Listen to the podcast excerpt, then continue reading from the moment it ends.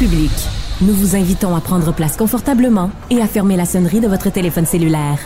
En cas d'incident, veuillez repérer les sorties de secours les plus près de vous. Bon divertissement. Un, deux, un, deux. OK, c'est bon, on peut y aller.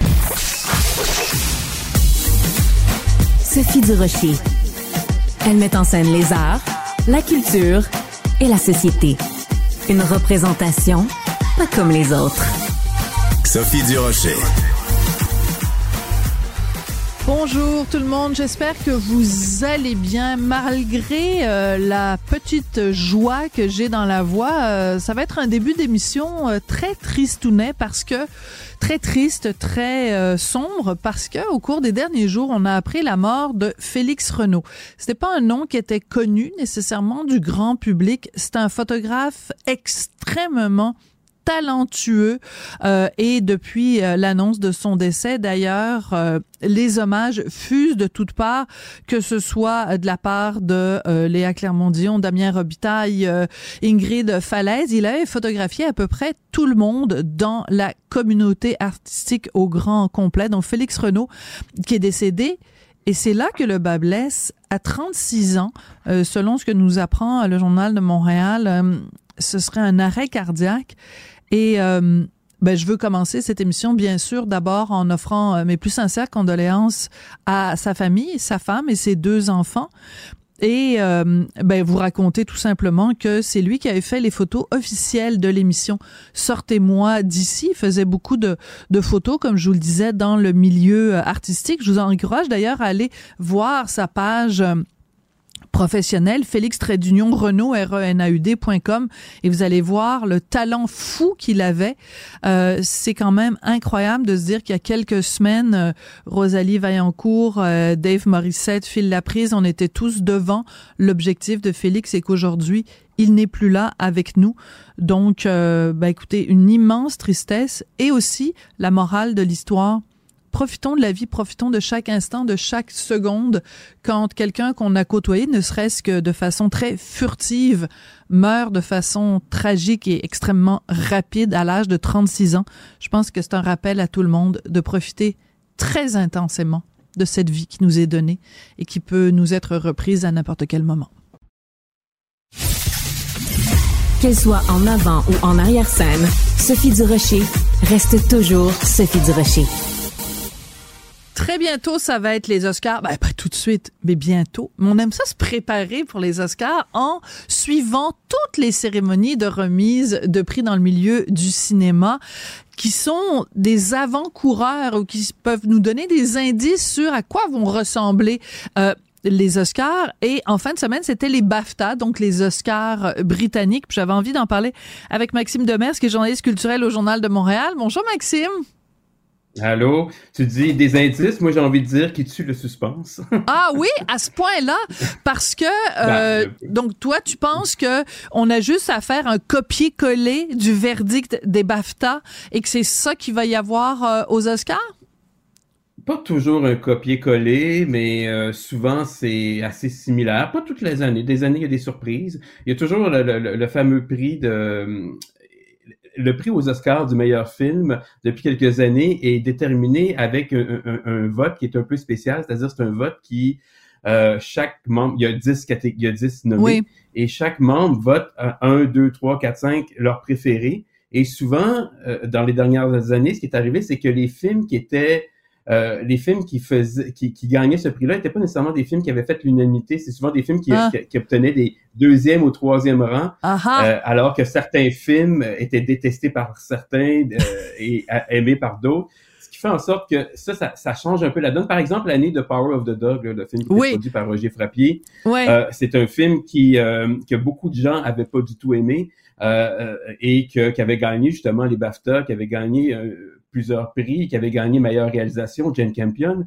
Mais euh, quand est arrivé le moment de décerner le prix du meilleur film, ben ce, film-là, on devine, avait pas eu le, numéro un de de, de, de, suffisamment de gens. Ouais. Ce qui fait en sorte que c'est finalement un film qui est un peu plate, comme Coda. Euh, qui avait gagné. Ben oui, c'était surprenant. Ce film qui était l'adaptation américaine de la famille Berger sur cette famille donc de gens sur ouais, c'est ça la famille Bélier. oui, c'est ça, j'ai dit Berger hein, mais la famille la famille Bélier. Bon, alors revenons à nos revenons non pas à nos moutons mais revenons à nos BAFTA.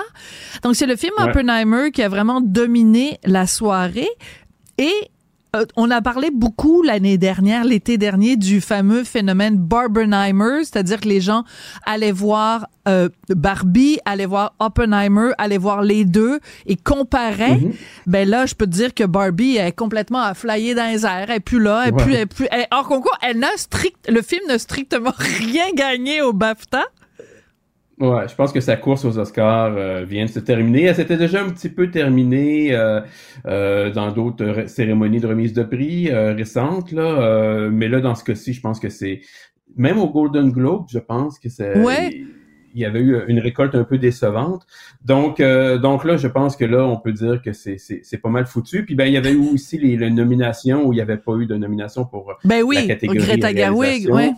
Euh, pour le score. Donc là, je pense que c'est ça. Je pense que Barbie a été un peu largué. Cela dit, euh, c'est pas une, tant une surprise que ça parce que comme on en a parlé la dernière fois, ça reste une comédie. C'est pas le genre de film euh, qui sont récompensés généralement aux Oscars et encore moins, j'ai envie de dire, au BAFTA. donc, donc voilà, c'est pas si surprenant que ça. là, je pense que tout est vraiment. Là, je parlais tantôt de surprise parfois pour la catégorie du meilleur film aux Oscars. Cette année, je ne pense pas que ça arrive. Là. Je pense que tout est dessiné pour euh, pour enfin le premier Oscar de Christopher euh, Christopher Nolan. Hein, La grande surprise là-dedans, c'est que euh, il risque de remporter pour la première fois l'Oscar de la meilleure réalisation et du meilleur film. C'est bien mérité bien mérité parce que moi personnellement j'ai trouvé absolument magistral non seulement les trois heures de Oppenheimer mais les trois heures que ça te prend après pour absorber les trois heures du film que tu viens de voir. Pour euh, reposer les oreilles un peu aussi. Ah non mais surtout parce que la fin les dernières minutes du film. Si vous l'avez pas encore vu allez le voir. C'est vraiment coup de poing et ça provoque réellement une une réflexion. Euh, c'est très particulier parce que euh, Cillian Murphy, donc, qui joue le rôle de euh, de Oppenheimer lui-même, donc le, le, créateur de la bombe atomique, a déclaré aux journalistes, il dit, écoutez, c'est un film de trois heures très complexe, exigeant sur un physicien et une période très sombre de l'histoire, mais les spectateurs sont venus le voir en grand nombre. C'est stupéfiant. Mais est-ce que ça nous dit pas quand même quelque chose? Moi, je trouve ça rassurant de voir que en 2023, en 2024, euh, les gens se donnent la peine. C'est vrai que c'est un film exigeant. C'est pas un film facile. C'est pas. C'est un film sombre sur une période sombre. Euh, pour un pour un cinéphile comme toi, c'est une bonne nouvelle, ça, Maxime? Ben absolument, parce que c'est un film d'artiste, c'est un film d'auteur, de, d'une certaine manière, avec beaucoup de budget, évidemment, beaucoup d'effets visuels et des grands noms. Mais euh, mais oui, effectivement, c'est un film artistique. C'est pas, on parle pas d'un blockbuster euh, hmm. euh, qui, qui, est seulement là. C'est pas un Marvel, par exemple. Donc oui, je trouve ça rassurant. Puis que ce film-là fasse quoi un milliard de dollars au, hmm. au box-office mondial, c'est formidable et et, et, et, effectivement, euh, je suis tout à fait d'accord. Euh, et c'est ça la force de, de cinéastes comme euh, Christopher Nolan et, et de Denis Villeneuve aussi, parce qu'on les maintenant on les associe dans la même catégorie. cette capacité de, de faire du cinéma d'auteur à, à, grande échelle mm. et, et qui et qui va rejoindre un large public. Donc voilà. c'est formidable. Des films d'auteurs populaires, euh, c'est vraiment la quadrature du cercle, c'est le rêve de tout euh, de tout cinéaste, c'est-à-dire que de, de de de faire un film qui est vu par le plus grand monde sans avoir non plus l'impression d'avoir piétiné son intégrité euh, artistique, c'est absolument fabuleux. Tout le monde, tout Exactement. le monde. Exactement. Et il faut pas négliger non plus l'impact. On parlait tantôt de Barbenheimer. Euh, je, pense quand même que Oppenheimer aurait été un grand succès sans euh, cette, cette, espèce de combo bizarre-là. Mais, mais je pense quand même que ça, a, ça a permis au film de Christopher Nolan d'aller chercher euh, un, petit, je sais pas combien de plus, là, mais un, petit plus euh, qui, je pense que s'il n'y avait pas eu cette espèce de phénomène-là, jamais vu dans le fond, euh, il aurait peut-être fait un petit peu moins quand même au box-office que ce qu'il a fait là. Je pense que Barbie a donné malgré tout un bon coup de main là. voilà, c'est ça. Quand même incroyable de se dire qu'une poupée en plastique a donné un coup de main euh, au créateur de la Eh bombe oui. atomique. Tout ça est assez euh, est assez hallucinant. Euh, écoute, c'est une, vraiment une année exceptionnelle. J'en j'en parle régulièrement avec Richard parce que c'est vraiment un, un grand cinéphile. Mais écoute, des films comme Killers of the Flower Moon de Scorsese qui est absolument fabuleux. Moi, j'ai adoré Poor Things de, de Lantimos. Ça m'a donné envie de voir d'autres films de Lantimos. Donc, en fin de semaine, j'ai vu euh, euh, le, le, le- La mort du cerf, là, un espèce de film étrange avec Nicole Kidman. Bref, Ouais, ouais. mais, mais, Avec Colin mais, Farrell, ouais. Ouais, c'est ça. Mais euh, ce- c'est on, on, on est on a on met vraiment la barre très très très très haute cette année. C'est rempli de très bons films et honnêtement, ben, je serais contente que Oppenheimer gagne, mais je serais déçue que Ouais. Killers of the Flower, Flower Moon gagne pas parce que c'est aussi un chef-d'œuvre. Ouais, ben oui, en fait, puis il y a des, il y a d'autres films qui, qui m'ont surpris aussi. J'avais entendu des, des choses un peu mitigées sur Maestro. Je l'avais pas vu encore. Je l'ai Ouais. vu en fin de semaine et j'ai beaucoup aimé ça. En fait, euh, j'ai, j'ai beaucoup aimé la réalisation. J'ai beaucoup aimé le travail d'acteur. Ah ouais. Euh, on parle beaucoup de Killian Murphy, mais je pense qu'il va gagner Killian Murphy le prix du meilleur acteur. Mais Bradley Cooper là-dedans, le travail qu'il a fait, c'est C'est incroyable. Donc, Et, euh, Ouais, et, euh, ouais. Je, je te signale, je te signale en toute amitié, Maxime, puis je le signale évidemment aux gens qui nous écoutent, qui nous regardent. Vous pouvez trouver sur Internet, ou si vous le trouvez pas, ben, je vais essayer de le mettre moi sur mes médias sociaux.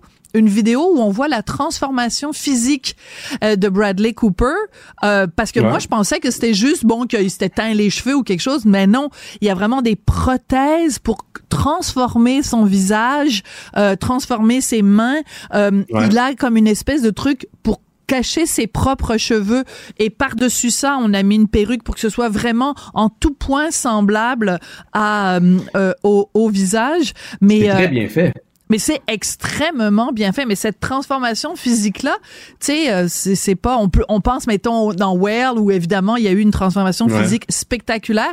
Je pensais pas qu'il y avait autant de travail euh, de, de maquillage et de et d'effets euh, et d'effets visuels sur la transformation de Bradley Cooper. C'est très réussi, puis euh, les gens se sont beaucoup mo- moqués du nez là, au moment de la présentation du film à la Mostra de Venise. Mais, euh, mais dans le fond, euh, moi j'ai trouvé ça très bien fait euh, en le voyant. Voilà. Ben écoute, euh, le- il y avait un nez. Fait que si tu, si tu joues le rôle d'un gars avec un nez, euh, je dirais. C'est mieux d'en avoir un. d'avoir un nez. T'es mieux d'en avoir un. Euh, écoute, on se rappelle tous du fameux nez de. Euh, voyons de Nicole Kidman dans The Hours, hein, où elle incarnait euh, Virginia Woolf, euh, je Mm. pense que c'est ça. Et, euh, et écoute, euh, ben tout le monde disait son nez, son nez. Ben oui, ben c'est sûr, elle a un nez pour ressembler au nez de Virginia Woolf. Qu'est-ce que tu veux que je te dise? Les gens sont jamais contents. Maxime Demers, on va se reparler sûrement euh, Oui. aux Oscars ou sûrement d'ici les Oscars. Mais en attendant, Absolument. vive Oppenheimer. Oui, effectivement, bonne chance à Oppenheimer, je, suis assez confiant. Les rencontres de l'heure. Lieu de rencontre où les idées se bousculent. Où la libre expression et la confrontation d'opinions secouent les conventions. Des rencontres où la discussion procure des solutions. Des rencontres où la diversité de positions enrichit la compréhension. Les rencontres de contre de l'heure. Êtes-vous comme euh, papa dans la petite vie? Êtes-vous obsédé par vos poubelles? Je pense qu'on a quelque chose en commun, Jean-François Barry et moi. On est, on est des, des, des, des recycleux, des, euh, des composteux, des consigneux, des, des poubelleux. Tu sais, c'est- c'est important. Moi, je, je, je me sens mieux à la fin de la journée quand je sais que ma poubelle est toute petite puis que j'ai, j'ai tout bien fait le- mon devoir de citoyenne. Moi aussi, je me, je me sens brillant quand j'arrive de l'éco-centre de ma ville. Ce que, ce que j'ai, écoute, ça fait 20 ans que j'habite dans ma ville. Euh, dans les 15 premières années, je dois être allé cinq fois. Hmm. Mais dans les cinq dernières années, je dois être allé cinq fois par année porter des choses. Je mets ça dans le garage, dans le cabanon. Puis la monnaie, quand j'en ai assez, je vais porter ça. Puis la raison pour laquelle on parle de ça, c'est un article dans le Journal de Montréal que vous pouvez aussi trouver sur TVA Nouvelle de Anouk Lebel qui nous raconte qu'ils ont visité des centres de tri, Ouais. de recyclage à La Chine et à Terrebonne. Et Sophie, j'ai capoté Ben oui. quand, quand j'ai lu ça. Je me suis souvenu de l'émission. Te souviens-tu de l'émission de Chantal Lacroix, Donner au suivant? Oui. Mais là, c'est passer ton problème au suivant. Ah, j'adore. c'est une nouvelle émission. Hein? Hey, tu devrais être humoriste, toi. Tu lâches des bonnes lignes des fois. Je sais pas quoi faire avec ça. On va le mettre dans le bac, Ah ouais. ils choisiront. Il y a une publicité d'ailleurs qui joue Oui, qui est excellent. à la télé. Elle se décline dis- en plusieurs trucs, là, mais t'as le gars Ouais. avec le, avec Le le, gars avec le sa boyau d'arrosage. Ouais, c'est ça, Ouais. exactement. Là, tu te dis ça, c'est exagéré, c'est une publicité, Mm, tu sais. mm, mm. C'est pour nous faire rire puis nous faire réaliser qu'on jette des affaires qui n'ont pas, qui ont pas d'affaires à être jetées. Eh bien, non. Il y a des gens. Tu sais, puis je me serais. Puis là, on va revenir sur ce qui a été mis dans le bac à recyclage. Ouais, je me serais attendu de ça des poubelles. Si on allait vérifier les poubelles des gens, probablement qu'on réaliserait qu'il y en a qui qui se donnent pas le trouble de savoir est-ce que ça se recycle ou pas, puis ils mettent ça aux poubelles. Bon. Ça, je me serais attendu à ça. Mais si tu prends la peine de le mettre dans le bac à recyclage, c'est parce que tu penses que cet article-là peut avoir une deuxième vie. Mais là, ils ont trouvé, entre autres, là, pendant la visite, ils n'ont pas été là pendant un mois, là, pendant Ah ouais. une journée, une couche, Sophie. Ah non, mais la couche, moi, c'est ce qui me dégoûte le plus. Parce que c'est un manque de respect pour En les plus. gens qui travaillent là. Parce que, tu sais, je veux dire, écoute, on, on sait, on en a torché des enfants, toi et moi, là, on sait à quoi ça, on sait à quoi ça ressemble une couche, là. T'as pas envie que qui que ce soit ait à manipuler ça. Même ton pire ennemi, tu lui souhaites pas ça. Quoique, mon ça, on pire va- ennemi. On va se le dire. Ouais. La couche, puis changer les faux faunes de notre enfant, ça Ouais. va. Celui de quelqu'un d'autre, c'est non. Hein? Non. C'est pourtant, c'est la, la même crotte, mais c'est bien plus dégueulasse. Et là, imagine une couche qui a peut-être deux semaines de En vieux. plus. À, quoi- à quoi les gens pensent? Les gens pensent-tu que c'est des robots là-bas, que- qu'il y a des, des espèces de, de rangées, puis que les canettes s'en vont toutes seules à droite, puis que les bouteilles de Mm. vitre s'en vont toutes seules? Ben non, c'est du monde qui trie, puis qui enlève justement les affaires qui font pas de sens que vous jetez. Ben oui. Ils ont trouvé des os de poulet, un oreiller. Il y a quelqu'un qui a jeté son oreiller. Que c'est- C'est c'est quoi que tu penses? C'est quoi tu penses que c'est la deuxième vie de ton oreiller pour l'acheter au bac à recyclage? Tu sais, tu te dis, ils vont faire des manteaux avec ça? Je, je, je comprends pas la logique de la personne qui, qui a mis ça au recyclage. Et dans le doute, là, je vous le dis, dans le doute, Oui. Ben, Abstiennez-vous. ben o- oui, abstenez, je pense. C'est rare que c'est moi qui te reprends, mais... euh, Qu'est-ce que j'ai Abstenez-vous? dit? Abstenez-vous? Abstiennez. Abstiennez. Ah Non, mais je, je pense que j'ai réussi à te reprendre une fois sur ton français. Non, non, attendez, juste attendez. Juste ça, c'est une gloire. Moi, j'ai dit abstenez-vous et toi, tu me Ah. dis que c'est quoi? Abstenez. Non, je pense que tu as dit abstiennez. Ah ouais? Ah bon, je dois peut-être être que c'est juste une petite voyelle. Une petite voyelle qui s'est. Ben, Ah ouais, t'as le droit aussi, de me reprendre, hein? J'ai un petit rhume. Fait Ah. que peut-être que peut-être c'est moi là, j'ai du liquide dans les oreilles. Enfin, euh, où est-ce que j'en étais? Euh, Abstenez-vous, Euh, tu disais, si vous le savez pas. L'oreiller. L'oreiller, Oui, l'oreiller, à un moment donné, ça va faire. Mais c'est aussi que, regarde, euh, à partir du moment où tu... quand, dans le doute, abstiens-toi. Si t'es pas sûr, premièrement, si t'es pas sûr, il y a plein de sites où tu peux aller, tu peux aller vérifier, là, je veux dire, tu, tu- tu tapes Recycle Québec, tu je sais pas, là, tu fais un petit peu de démarche, euh, tu trouves. Et j'ai beaucoup aimé tout à l'heure que tu parles de l'éco-quartier de la municipalité où tu habites. Parce Ouais. que euh, il y a plein de choses comme euh, les piles, tu jettes pas ça à la poubelle, tu jettes pas ça au recyclage, tu vas les porter à ton éco-quartier. Les restants de peinture euh, et en- et même si tu ne sais pas, apporte-le à ton éco-quartier parce que eux vont faire le tri, mais ce sera pas pogné sur un tapis qui défile devant les gens puis que les gens ont pas le, le temps. Les gens, de toute façon, quand tu arrives à l'éco-quartier, j'imagine dans ton quartier, c'est la même chose que chez, que chez moi. C'est-à-dire que t'as, ils te montent, ils te pointent, il y a différentes euh, Ben oui. sections. Puis là, ils disent, qu'est-ce que vous avez, Madame Durocher? Ben là, je leur dis, j'ai de la peinture. Bon, vous l'amenez là. Si j'ai une affaire qui n'a pas rapport, ils vont me dire, Madame Durocher, il y a pas, il y a pas, c'est non. Ça, il n'y a pas rien. Fait qu'il y a Y rien. Fait que si tu finis par le mettre aux poubelles, des fois, ça fait mal au cœur puis ça fait réaliser des choses qui se retrouvent aux poubelles. Voilà. Mais vous, êtes, vous seriez étonné de voir tout ce qui a une deuxième vie. Tu sais, des lumières de Noël, là, ils vont reprendre le filage qu'il y a là-dedans. Puis Bien sûr. Ça va, ça va servir les métaux, euh, le bois. Il y a plein, plein de choses que si vous apportez ça à l'éco-centre, il y a des gens qui vont venir le chercher. Les, toutes les pièces électroniques des, de, de vos appareils qui fonctionnent plus à la maison, ça peut avoir Les une sert deuxième plus à vie. rien. Ben, exactement. Fait que c'est super important d'aller à l'éco-centre. Puis l'autre affaire, euh, moi, ça me fait capoter, là. Si vous jetez, je sais pas, il vous reste, euh, mettons, deux, deux croûtes de pain dans votre sac de pain. Puis là, vous vous dites, d'après moi, le sac, ça se recycle. C'est en plastique. Oui, mais il faut enlever le pain, là. Tu sais, je- tu peux pas. Il y a des choses que les gens jettent, mais ils, qui se recyclent, mais ils laissent les choses à l'intérieur. Écoute, ils trouvent des écureuils morts parce que les gens rincent Ah! pas leur peau, rincent pas leur. Fait que là, sur le tapis, déroulent des animaux morts parce que les animaux vont manger la bouffe qu'il y a dans les Ben oui, contenants. C'est ben oui. c'est normal. Mais je peux pas croire qu'on rince pas nos affaires. en- qu'on réalise pas, il y a quelqu'un au bout, mon pot de mayonnaise qui va fermenter deux semaines au soleil cet été, il y a quelqu'un au bout qui va être obligé de le trier. Je peux-tu y rincer au, un minimum, un minimum. bien pour pas que ça sente le diable? Alors, euh, donc, euh, là où on habite, c'est une unité, il y a 23 euh, condos et le, le, les gens de notre conseil d'administration nous répètent régulièrement des règles de base parce qu'il y a toujours des nouvelles personnes qui, qui, qui rentrent, qui arrivent, puis tout ça. Et un des principes de base, c'est qu'au sous-sol, au garage, il y a plein, plein, plein de bacs de recyclage. Mais eux nous rappellent, avec raison, que quand on met des boîtes au recyclage, il faut pas que ce soit, il faut pas que le, carton ou le papier soit mouillé. Et quand mhm. on met les trucs dans le bac de recyclage, il faut s'assurer que le, le le, le, pas le, toit, mais le couvercle, merci, du bac de recyclage se ferme de façon hermétique parce que quand euh, la femme de ménage vient puis elle les sort puis qu'elle les met à la rue, faut pas que ce soit ouvert puis qu'il y ait de la pluie ou de la neige qui, qui rentre parce que sinon tout ton papier, pour le verre c'est pas grave, mais pour ton papier et ton carton, il est rendu inutilisable. Hmm. Mais je veux dire, c'est comme c'est des adultes quand même et à chaque fois tu descends au, au, garage puis tu vois quelqu'un qui a mis des affaires tu sais tout croche ça déborde le truc le couvercle et, c'est comme c'est des règles de base. Puis on dirait qu'on se dit il y a personne je la connais la règle mais c'est pas grave. Tu sais le bac est plein je vais le, je vais le les gens. C'est comme c'est comme les piles. Ah les gens c'est une expression que j'adore. Ah les, gens, c'est comme les piles. Les gens disent c'est tout petit.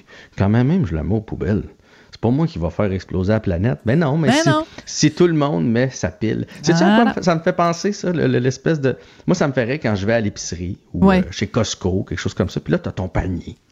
Puis là, tu croises quelqu'un qui s'en va. Puis là, toi, faut-tu aller le porter, ton panier. Puis là, tu fais. Ben l'autre fois, j'ai dit à quelqu'un Veux-tu mon panier Il fait Non, non, je vais m'en prendre un en dedans. Ben oui, mais le mien. Le ben mien, il, ferait pareil. Mais on dirait, il y a un petit gars qui va venir le chercher dans le stationnement de toute façon. Mais pourquoi? ça serait bien plus simple. les gens. Ah, les gens. Moi, je pense qu'à partir de maintenant. On a une nouvelle chronique? Non, mais ta chronique devrait s'appeler comme ça. Ah, ah les gens. Les gens. Avec les gens. Avec ah, Jean-François. Ah, ben non, parce que là, moi, ça, ma tante Sophie, elle va chicaner à chaque fois. mais c'est parce que moi, quand je l'écris, des fois, je mets plusieurs S. Ah, les gens. Les gens. Merci beaucoup. Parce que c'est quand on dit ça, on s'exclut nous du genre humain. sais, nous on ferait pas ça ces affaires-là. Les gens eux font ça, mais nous on est parfait. Hein? on est parfait. on essaie de s'améliorer. On, se, on, se, on, se, on, se, on, se, perfectionne chaque jour. Merci beaucoup Jean-François. Tranquillement. Salut, à demain pour la chronique A, les gens. Les gens. Sophie Durocher. Elle pose les projecteurs sur les acteurs de la nouvelle.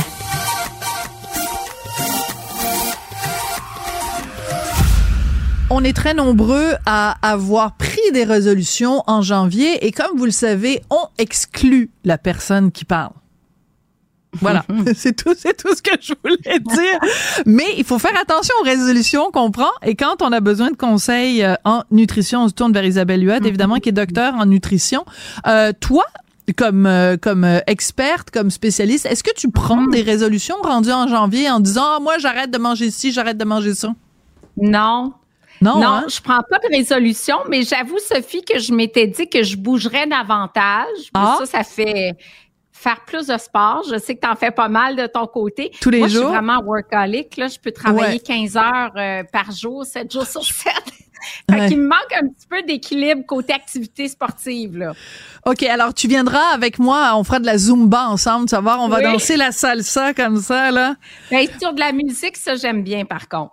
Ouais, ben, sauf que moi, je danse comme un hippopotame neurasthénique, mais c'est pas grave, c'est l'intention qui compte. Alors, tout ça pour dire que euh, tu veux nous parler aujourd'hui des 10 erreurs fréquentes en nutrition. J'aime beaucoup la mm-hmm. première. Si tu me permets, je vais, je vais partir ça tout de suite, pas de préliminaire en wait down, budding, budding. Euh, Faire un régime sévère, c'est pas une bonne idée. Euh, c'est pas une bonne idée. Puis moi, je disais, j'ai fait 30 ans de clinique privée et je disais toujours à mes clients, clientes, ça vous a pris combien de temps avoir ces kilos, les kilos en trop? Puis ils me disaient souvent, ben, sur 20 ans, sur 15 ans. mais ils voulaient perdre rapidement, rapidement, rapidement.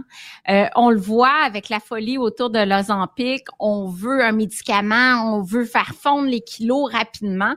Et j'ai toujours dit, donnez-vous le temps nécessaire. J'adore. Oui. Une livre par semaine, c'est suffisant. Voire en ménopause, trois livres par mois allons-y progressivement. Les gens qui ont 50 livres à perdre, tu peux te dire, ben, une livre par semaine sur l'année, je vais perdre mon 50 hmm. livres. Mais non, on veut tout rapide, hein? La soif d'avoir un résultat, de perdre 20 livres dans, dans le mois, puis on sait à quel point c'est pas durable. Donc, se ben donner le temps ça. nécessaire. Mais, euh, mais je trouve que ta question, ta façon d'inverser la question ou le fardeau de la preuve est, est, est, mm-hmm. excellent parce que en effet, ça nous a pris des années avant d'accumuler ce poids-là. Donc, euh, c'est complètement illusoire de penser que bon, c'est sûr que si ça nous a pris 20 ans à le prendre, ça va pas prendre 20 ans à le perdre. C'est ça la bonne nouvelle. Mais il y aura une disproportion de dire je vais perdre en un mois ce que j'ai mis 20 ans à gagner. Ça n'a pas de sens. Voilà. Voilà. Ça parfait. Pas de sens. Excellent. Ben, c'est un excellent, euh, un excellent. Pensez-y bien. Euh, la deuxième chose qu'on doit éviter de faire, c'est d'exclure un groupe alimentaire. Ça, mhm. c'est comme les gens qui disent, qui ne sont pas cœliaques, euh, mais qui disent, ah, moi, j'arrête, je coupe le gluten, puis mhm. ça va être un miracle, puis tout va, tout va bien aller. Ben oui, parce que dans le cas du gluten, comme tu le mentionnes, souvent les gens vont couper ça en disant ça fait engraisser, ça fait engraisser, ou je ballonne énormément. Dans le cas du gluten, c'est une protéine, mais c'est souvent euh, les fructanes, qui est un type de glucide qui va faire qu'on ballonne. Alors, on l'exclut souvent à tort, sauf bien sûr si on souffre d'intolérance au gluten. Mais pire que ça, les groupes alimentaires complets de gens, je mange zéro fruit parce qu'il y a trop de sucre ou aucun produit céréalier. Bon, on l'a vu dans le régime cétogène qui était très, très sévère. Oui, c'est vrai. On, on, excluait carrément des groupes alimentaires qui apportaient des glucides. Euh, j'ai même vu des enfants à l'école, jamais de pommes, jamais de bananes, jamais parce qu'on était sur le cétogène comme les parents. Ça, c'est un peu trop intense. Donc, exclure carrément un groupe alimentaire, à part bien sûr si on est. D'ailleurs, j'écoute ton reportage sur Netflix euh, actuellement. J'ai hâte de t'en parler la semaine prochaine. Oui, ben c'est pas mon reportage, mais euh, c'est ça. c'est euh, on a pris on a pris, voilà, j'ai suggéré euh, à, à, ma belle Isabelle de regarder un, documentaire où on a pris euh, en fait des, des jumeaux identiques et on a soumis euh, le, le, jumeau 1 à un régime alimentaire et le jumeau 2 à un autre régime alimentaire mhm. et on les suit puis voir s'il y a une évolution de leur santé. Donc, euh, tu vas nous en parler la, la semaine prochaine. Euh, écoute, moi, j'en reviens pas des gens, des parents qui disent à leurs enfants arrêtez de manger des fruits juste parce que eux ont une obsession. Mais on se fera pas des amis ni des ennemis avec les gens qui font le, le régime cétogène parce qu'on sait qu'ils peuvent être parfois assez intenses. boire trop de calories, ça, j'avoue que c'est une mise en garde qui est très importante. Oui, le jus, des fois c'est des smoothies tout simplement ou des laits frappés où on va mettre beaucoup beaucoup de fruits à l'intérieur aussi, mais il faut comprendre que les calories liquides ne supportent pas comme les calories solides. Fait qu'on est beaucoup mieux de manger une belle assiette avec fruits par exemple fromage cottage que de boire un smoothie qui va contenir, par exemple, les mêmes ingrédients. Le fait de réduire en purée, ça va modifier un petit peu la fibre alimentaire, puis ça va réduire l'effet rassasiant, l'effet sur la satiété. Donc, euh, toujours mieux de manger que de boire. On boit de l'eau essentiellement, des, certaines boissons végétales, du lait, euh, un petit peu moins d'alcool, bien sûr. Donc, on boit essentiellement de l'eau, puis les calories liquides moins, parce que tout simplement parce que ça contribue très, très peu à la satiété. D'accord. Par contre, est-ce que je peux apporter une question en forme de bémol pour les gens mm-hmm. qui s'arrachent la tête, ben pas s'arrachent la tête, s'arrachent les cheveux sur la tête parce que euh, ils savent pas quoi manger le matin. Euh. La solution des, des, smoothies, tu sais, ils se vendent des smoothies en, en, en, en, petites portions individuelles que tu as juste auquel tu n'as qu'à rajouter euh, du lait euh, du lait de ton choix, là, un lait végétal ou un lait d'animal. Ça, c'est pas une bonne euh, solution. ben oui, ben quand même, quand il y a des protéines, ça va faire il y a des protéines dedans. plus soutenant que juste des fruits. Fait qu'effectivement, il y a plusieurs compagnies sur le marché. Il y en a avec des protéines de pois, des protéines végétales, euh, parfois de la protéine de lait. Ça, c'est très bien parce qu'on va chercher la protéine. D'accord. Bon, ben tu me rassures, j'avais peur de me faire chicaner par Docteur Isabelle. Euh, Euh, avoir des aliments interdits, ben ça, tu nous en as parlé souvent quand même. L'idée de démoniser un aliment comme si c'était Belzébuth. Je comme les gens qui disent, ah, mon Dieu, les pâtes, c'est épouvantable. Ben, je veux dire, euh, si t'as envie d'être malheureux pour le restant de tes jours, c'est correct, là? Ben exactement. Puis pas juste ça, tu finis par craquer à un moment donné. Je pense au chocolat. On t'a vu vendredi dernier à quel point tu aimais le chocolat, moi aussi. Mais genre, si tu dis jamais, jamais je vais manger de chocolat, à un moment donné, tu plus capable, t'arrêtes au dépanneur et là, tu t'enfiles des palettes de 100 grammes de chocolat. En veux-tu, en v'là? Donc, à un moment donné, tu perds carrément le contrôle. Donc, il n'y a pas mm. d'interdit. Il y a des aliments d'occasion, il y a des aliments de quotidien. Ça fait partie de l'équilibre alimentaire. Fait qu'on met jamais un groupe ou un aliment en soi carrément de côté. Si on mange du yogourt en dessert tous les soirs puis qu'on veut un fondant au chocolat ou une crème brûlée le samedi, c'est correct. C'est correct. Et il nous reste très peu de temps, mais j'aime beaucoup l'élément 6, se comparer aux autres. Mon Dieu, c'est la maladie du siècle, ça. Oui, puis surtout avec les réseaux sociaux, puis là, ben on voit tous les modèles de, de fitness qui s'entraînent, qui ont des abdominaux incroyables. Non, regarde, ça, c'est peut-être pas la réalité, peut-être si on s'entraîne euh, trois, quatre heures par jour, mais il faut être réaliste qu'on a tous un métabolisme différent. Euh, on métabolise pas les calories de la même façon non plus. Ça dépend de l'environnement, ça dépend du microbiote, ça dépend de la génétique. Donc, oui, il y a une certaine diversité corporelle. Ça veut pas dire que j'encourage euh, les excès de poids non plus, mais il y a quand même une diversité pour la même grandeur, le même poids. J'ai trop vu de gens dire ah, elle est mince, je vais manger la même chose. Non. Écoute ta faim, ta satiété. Ne pas copier les autres et se comparer aux autres surtout. Et surtout, apprenons à nous aimer. Mon Dieu, le travail de toute une vie, de toute une vie. Et euh, juste en terminant, euh, tu as dit microbiote. Je pense que la prochaine fois que j'ai une chronique avec toi, je vais avoir euh, ici, euh, je sais pas, un truc de vodka ou quelque chose, et je vais prendre un shooter à chaque fois que tu dis microbiote. Ah, j'adore. Hein? Mais j'adore ça. Mais c'est parce qu'en plus, moi, j'adore la vodka. Fait que, écoute, à chaque fois que tu vas dire microbiote, une petite okay. shot, là là. Je serai, je serai prudente. Mais je serai prudente parce que hein, on veut te garder en santé aussi bonne animatrice que tu es. Donc, euh, on va, on va y aller mollo avec, euh, la, avec la, vodka, les petits shots. Merci. Alors, ce sera peut-être plutôt euh, du kombucha à la place. Merci beaucoup, que j'adore aussi. Merci, Isabelle. Sophie Durocher. Passionnée, cultivée, rigoureuse. Elle n'est jamais, jamais à court d'arguments. Pour savoir et comprendre, Sophie Durocher.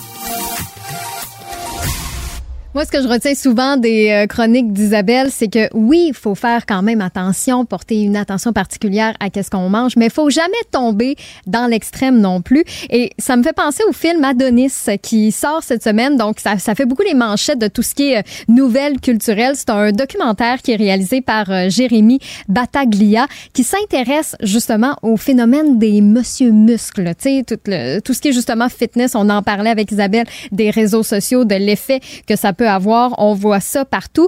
Et à quel point être en forme, ça a changé aussi avec les années. Tu sais, dans le temps, peut-être c'est un peu plus tout ce qui était filiforme, tandis que là, maintenant, c'est les gros bras, faut être découpé, faut avoir le six-pack. Je dis pas que c'est le cas pour tout le monde, que c'est ce dont on rêve, mais il y a quand même cette mode-là, cette tendance-là qu'on qu'on voit beaucoup, mode qui est nourrie justement donc par les réseaux sociaux, qui encourage en fait le marché des produits dopants. Tout ce qui est stéroïdes, par exemple. Oui, c'est illégal, mais il y a vraiment un marché et les jeunes, euh, ils vont justement pour essayer de, de, de devenir cette armoire à glace qu'on voit sur euh, les réseaux sociaux. Donc, est-ce que, je peux, est ben que je peux rentrer dans la conversation? Absolument. Euh, pour euh, te signaler et signaler à tous ceux qui, qui, nous écoutent et nous regardent que Jérémy Batalia sera à mon émission mercredi le 21. Ben oui! Ah, mon Dieu! Ben là, oh, mon Dieu, c'est don d'adon!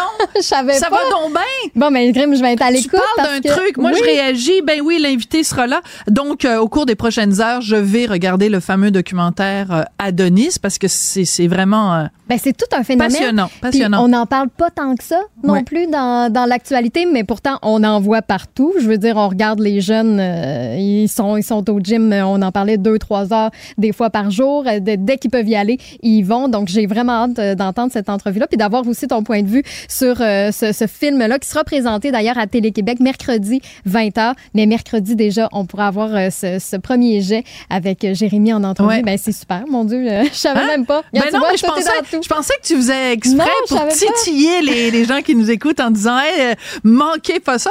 Eh ben voilà, je te l'annonce en primaire, on va avoir Jérémy avec nous mercredi. Ben manquez pas ça, moi j'ai envie d'aller sur cette nouvelle promo de Sortez-moi d'ici qui est sortie il y a quoi? Il y a à peine deux heures. Je pense qu'on va jouer un extrait de la promo si Jean-Philippe l'a pas très loin. Non? Ah. Et on t'a arrêté à la crèmerie? Ça se pourrait que quelqu'un meure. Bonne chance, là. Hey, ça se pourrait que quelqu'un meure. Puis un petit peu juste avant, toi aussi, tu fais j'ai failli. Ben oui, j'imagine que parce qu'on a mangé quelque chose, mais j'ai pas le droit de hein? dire tout de suite ce que c'était.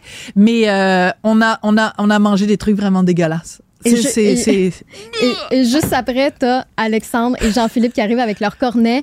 Cornet crème glacée deux boules. Non, mais sont-ils on les a, On les a tellement détestés. Autant je les adore tous les deux, autant j'adore Jean-Philippe et, Alexandre. Autant ça, là, l'affaire de la crème glacée, quand ils sont arrivés avec ça, j'avais vraiment le goût de... Hmm. Ils font exprès. Ils font, ils font, ils, font, ils font exprès. Donc, alors, euh, c'est pour vous donner le goût parce que ça commence bientôt. Donc, à partir du 3 mars à 18h30 sur les ondes de TVA. De voir ça, ouais, cette nouvelle mouture de Sortez-moi d'ici. N'hésitez pas à réagir avec nous en par texto 1877 827 2346 ou encore par courriel au studio à commercial cube.radio. Elle se déplace du côté court au côté jardin pour couvrir tous les angles de la nouvelle. nouvelle. Pour savoir et comprendre, Sophie Durocher. Je n'ai personnellement aucun problème moral avec la pornographie. Par contre, la ligne rouge que je mets, c'est quand des jeunes, des moins de 18 ans, ont accès à la pornographie et qu'ils n'ont pas euh, euh, les capacités ou le, disons, la maturité pour faire face à ces images-là. Et c'est une préoccupation que je partage avec Julie Miville de Chêne, qui est sénatrice, euh, ex-journaliste.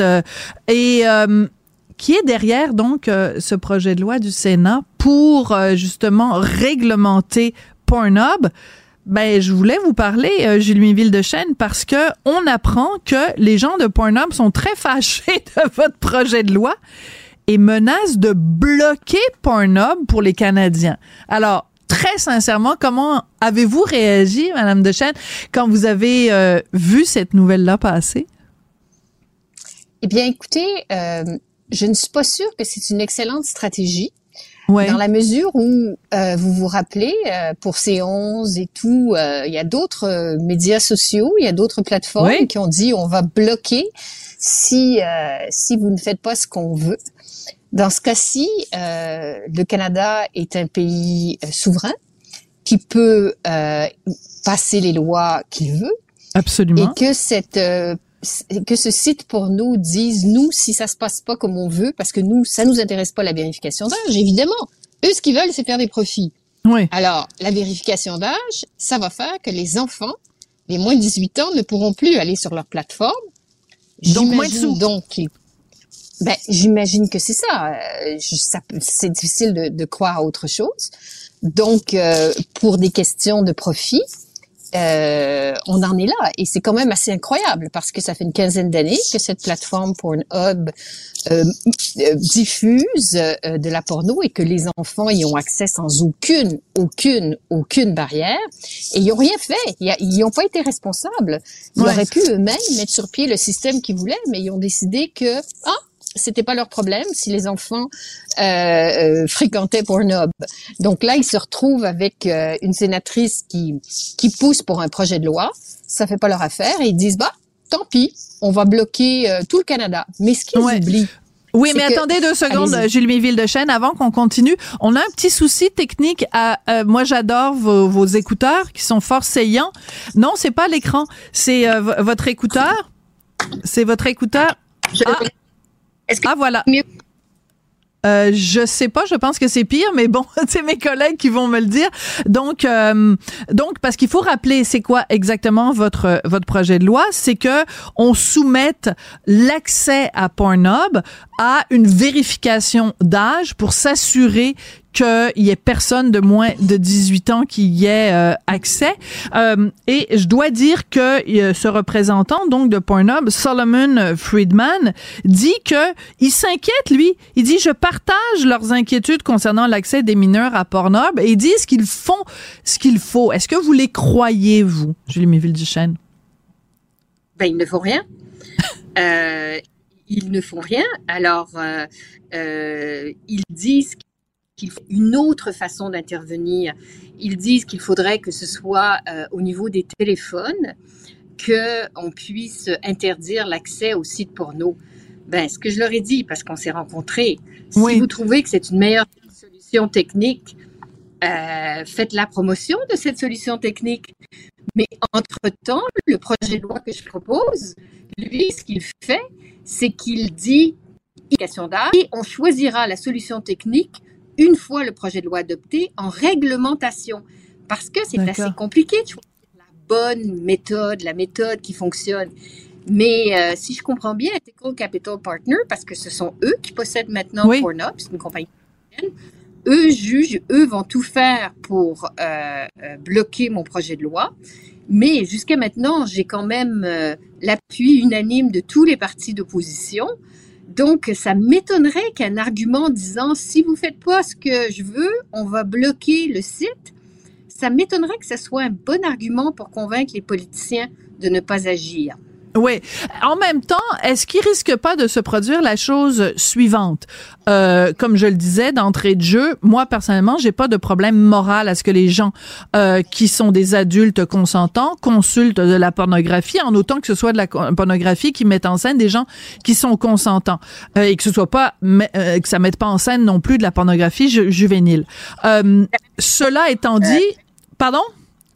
C'est la même chose pour moi. C'est la même chose pour vous. Voilà. Bon. Mais donc, il y a plein de, de, de gens qu'on côtoie tous les jours qui sont des amateurs de porno, qui adorent Pornhub et qui risquent d'être très fâchés contre la sénatrice Julie Miville de Chêne si jamais il fallait que Pornhub dise Ah, les Canadiens, ben, à cause de Madame Julie, là, vous avez plus le droit de, de, de, de jouer avec votre corps en regardant des images de petite Madame tout nue. Alors, vous comprenez ce que je veux dire? C'est que c'est un chantage ah, je comprends, très bien, mais sachez que des sites porno gratuits à travers le monde, il y en a des milliers. Donc, euh, si c'est pas eux, ce sera un autre. le, tiers de la bande passante euh, à travers le monde est consacré à de la pornographie. Donc, ils n'en manqueront jamais. Le tiers, le tiers de la bande passante est consacré à la pornographie. Euh, dans l'Internet. Donc, ils n'en manqueront jamais de porno. Mais, mais ce que je voudrais dire, c'est que à un moment donné, euh, les sites vont devoir se rendre compte que euh, il y a des lois et il y a plusieurs pays. Je ne suis pas ben seule. voilà. L'Allemagne, évidemment, Pornhub a poursuivi les autorités en Allemagne, mais, les, mais Pornhub a perdu. Et l'Allemagne, euh, les tribunaux ont dit qu'un pays avait tout à fait le droit d'intervenir de cette façon-là. Même chose en France. En fait, dans tous les endroits où Pornhub a poursuivi, ils n'ont jamais gagné. Donc, euh, cette, cette idée que ce sont eux qui vont décider, et vous comprenez, si tous les pays, on pense à la Grande-Bretagne aussi, qui vient d'adopter une loi dans le même sens, si tous les pays demandent la vérification d'âge, ben, à un moment donné, si Pornhub veut continuer à avoir des clients, il va falloir qu'ils se soumettent aux lois. Absolument. il va falloir qu'ils cessent d'être des hors la loi et surtout, c'est une question d'attitude, c'est-à-dire que ces compagnies euh, supranationales pensent qu'elles sont au-dessus des États-nations et à un moment donné, les États-nations doivent tout simplement dire, ben, sous notre juridiction, vous devez respecter nos lois. C'est quand même la base. Et là-dessus, je salue votre courage, Julie de Chêne. C'est toujours euh, euh, extrêmement intéressant de euh, vous parler et de faire face justement à ces, à ces menaces de chantage affectif de la part de Pornhub. Merci beaucoup, Julie de Chêne. Merci je suis désolée pour ces problèmes techniques là. clairement, mon téléphone marche moyennement C'est tellement pas grave. du moment que ça fonctionne, quand on essaye d'avoir accès à de la pornographie entre adultes consentants. C'est ça, c'est ça qui est important. Merci beaucoup, Julie. Au revoir. Sophie Durocher. Un savoureux mélange artistique de culture et d'information. Alors, vous avez vu sûrement passer cette enquête euh, la semaine dernière euh, sur les préoccupations des parents et des enfants par rapport au retour en classe après la grève. Eh ben, justement, euh, ça, c'est un problème, c'est une préoccupation. Ben là, vous allez tous, tout le monde va voir ce qu'il y a comme photo de d'écran sur mon sur mon téléphone euh, cellulaire. Mais c'est de ça qu'on parle avec euh, Karine Gagnon. Karine, qui est chroniqueuse politique au Journal de Montréal, Journal de Québec, et aussi directrice adjointe de l'information au Journal de Québec. Karine, euh, ça a été une préoccupation, évidemment, au retour de la grève, à quel point les jeunes étaient vraiment accros à leurs écrans. Qu'est-ce que ça t'inspire comme réflexion? Ben moi, j'étais étonnée, Sophie, de voir que c'était encore plus une préoccupation euh, que le fait, par exemple, que les jeunes puissent prendre du retard dans leurs apprentissages, euh, puissent avoir des difficultés de concentration et tout ça. Donc, l'utilisation accrue des écrans, on s'entend qu'elle est déjà très élevée chez les jeunes, euh, chez les gens en général d'ailleurs, mais là, c'était la préoccupation principale des parents. Et euh, ben, c'est pour ça que Mélissa Généreux, qui a participé à l'étude en question, qui est professeur et qui est médecin experte en santé publique, disait ben c'est un cri d'alarme que les parents lancent. Et, je pense que c'est là que, euh, ben, quand il y a des cris d'alarme comme ça qui se manifestent, euh, que on doit en prendre note et que le gouvernement, entre autres, doit euh, doit en prendre note et euh, amener des, changements en conséquence ou réfléchir en conséquence, parce que ça signifie que euh, ben, c'est un enjeu et ben, c'est démontré en fait que c'est un vrai problème de santé publique. Oui, c'est ça. C'est quand on entend les mots, tu sais, parce qu'on peut parler les écrans, les écrans. Mais quand c'est associé avec la santé publique, là, tu dis, oh, d'accord, c'est pas juste une question de, de préférence ou de, ou de considération, disons, euh, euh, morale ou éthique. Là, c'est vraiment qu'il y a un impact sur la santé euh, publique des, des jeunes au Québec. Et il y a aussi ce, ce, ce rapport de l'INSPQ sur la lecture à l'écran, la lecture et l'écriture, où on nous dit, ben écoutez, euh, c'est c'est pas la bonne méthode. Il faut revenir au crayon et au papier. Euh, toi et moi, on a, on a été élevés avec un crayon et un papier. Et semble-t-il que les bonnes vieilles méthodes sont les méthodes les plus efficaces. Ben, il y a des professeurs hein, et puis des experts qui commencent à dire ça depuis quelques temps. Et euh, souvent, euh, bon, le réflexe de certaines personnes, ça va de dire bon, regarde le dinosaure, là, tu sais, franchement, on est rendu là. Mais non, ce, qu'on, ce dont on s'aperçoit, c'est qu'il y a des effets vraiment plus bénéfiques euh, lorsque on utilise le papier et le crayon. En fait, encore là, c'est au niveau de la concentration, au niveau de l'apprentissage aussi. C'est que quand c'est virtuel, quand c'est à l'écran, les jeunes vont avoir, les gens en général, mais là on parle des jeunes à l'école, vont avoir tendance à lire plus en diagonale, à retenir moins euh, l'information euh, qui leur est présentée. Euh, alors que quand c'est sur papier, euh, c'est plus tangible, il n'y a pas de, distraction possible. On sait, là, en mode virtuel, euh, avec l'écran, il peut y avoir toutes sortes de distractions. Ah, un petit, on va voir sur les réseaux sociaux, on va voir les courriels. Donc, c'est pas le cas, évidemment, lorsqu'il y a le papier. Et ça démontre, en fait, cette étude-là, qu'il y a absolument pas de bénéfice à avoir des écrans. Euh, en fait le support numérique pour prendre des notes et pour apprendre. Donc, euh, vois-tu, c'est c'est euh, et puis il y, avait il y a pas beaucoup de données. Là, on commence à en mm. avoir. et ben, c'est ce qui me fait dire un peu que, que nos enfants, nos jeunes sont un peu comme des cobayes malgré Tout eux. À fait. Hein, parce que c'est ça, on connaît pas les impacts. Et le chef du Parti québécois récemment a fait une sortie là, pour dire il faut limiter le temps d'écran, il faut que le gouvernement prenne des mesures. Et il comparait ça il n'est pas le seul, ça fait quelques fois que je l'entends à euh, le, tabac. Euh, avant mm-hmm. qu'on se rende compte des effets négatifs de ça, et que ça devienne un véritable problème de santé publique parce qu'il y avait plein de maladies, de cancers associés, de décès, euh, ben on, on, savait pas, donc on n'avait pas encadré. Et puis c'est un peu le même phénomène, je pense, qui va se produire, qui va devoir se produire. Puis je faisais des recherches là-dessus et il y a plusieurs pays là qui commencent à mettre en œuvre des des des règles euh, comme au Danemark où est-ce qu'on veut euh, limiter le temps d'écran selon l'âge. On interdit aussi euh, dans certains pays l'utilisation des écrans en maternelle, au service de garde, ce genre de choses-là. Alors qu'ici, ben c'est pas, il n'y a pas de limite selon l'âge. On ne contrôle pas l'utilisation. Mm-hmm. Là, on a banni le cellulaire en classe, mais moi je pense que c'est une première étape et que ça devra bien sûr être suivi par plusieurs autres mesures pour mieux encadrer euh, cette utilisation-là. Voilà. Mais alors moi, je suis toujours, ben, je trouve qu'en effet, euh, Pierre, Paul Saint-Pierre Plamondon a raison euh, dans ses, dans sa croisade. Mais je pense que dans toute équation qui concerne euh, les euh, les jeunes, c'est trop facile de dire le gouvernement doit faire ceci, le gouvernement doit faire cela. Si dans l'équation tu ne tiens pas compte de euh, gouvernement plus parents égale des enfants en meilleure santé. Si tu enlèves les parents de l'équation, ça donne rien.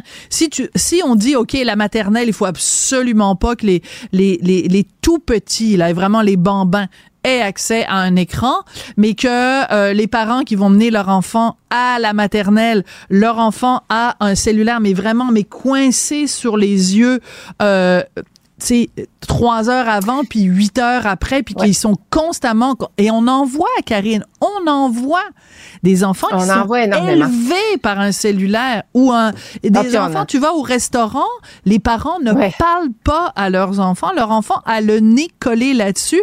Si ça vous intéresse pas d'avoir des enfants si vous trouvez que c'est du trouble avoir des enfants quand vous allez au restaurant mon dieu ça fait juste parler puis crier ces petites bibites là ben, il y a, une solution. C'est euh, cette, euh, cette chronique est commanditée par euh, une marque de condom. Je sais pas, abstenez-vous, faites ça, quelque chose. pas avoir d'enfants. C'est ça. là. on en a déjà parlé, toi puis moi, là, parce que des fois, ça n'a pas de sens. Tu vois des gens qui sont assis effectivement en famille ou même en couple, là. puis là, c'est pas le bon exemple à donner, là, tu sais, à tes enfants, si tu veux qu'ils et diminue l'utilisation des, écrans.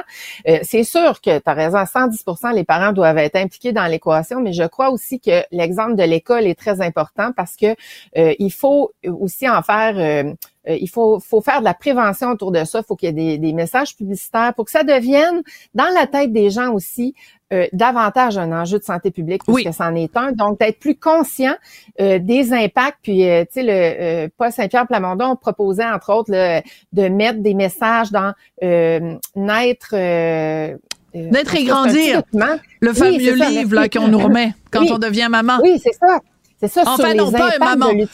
Quand on est une personne enceinte. Quand on est une personne enceinte, parce que c'est comme ça. tu iras vérifier. Tu iras vérifier sur le euh, site du ah gouvernement, c'est comme ça qu'on dit, une personne enceinte. On est rendu là en 2024. Ah. Moi, je suis découragée. J'ai envie de descendre de l'autobus des fois. Merci beaucoup, Karine Gagnon. pas la seule, merci. merci à tout le monde. On se retrouve demain.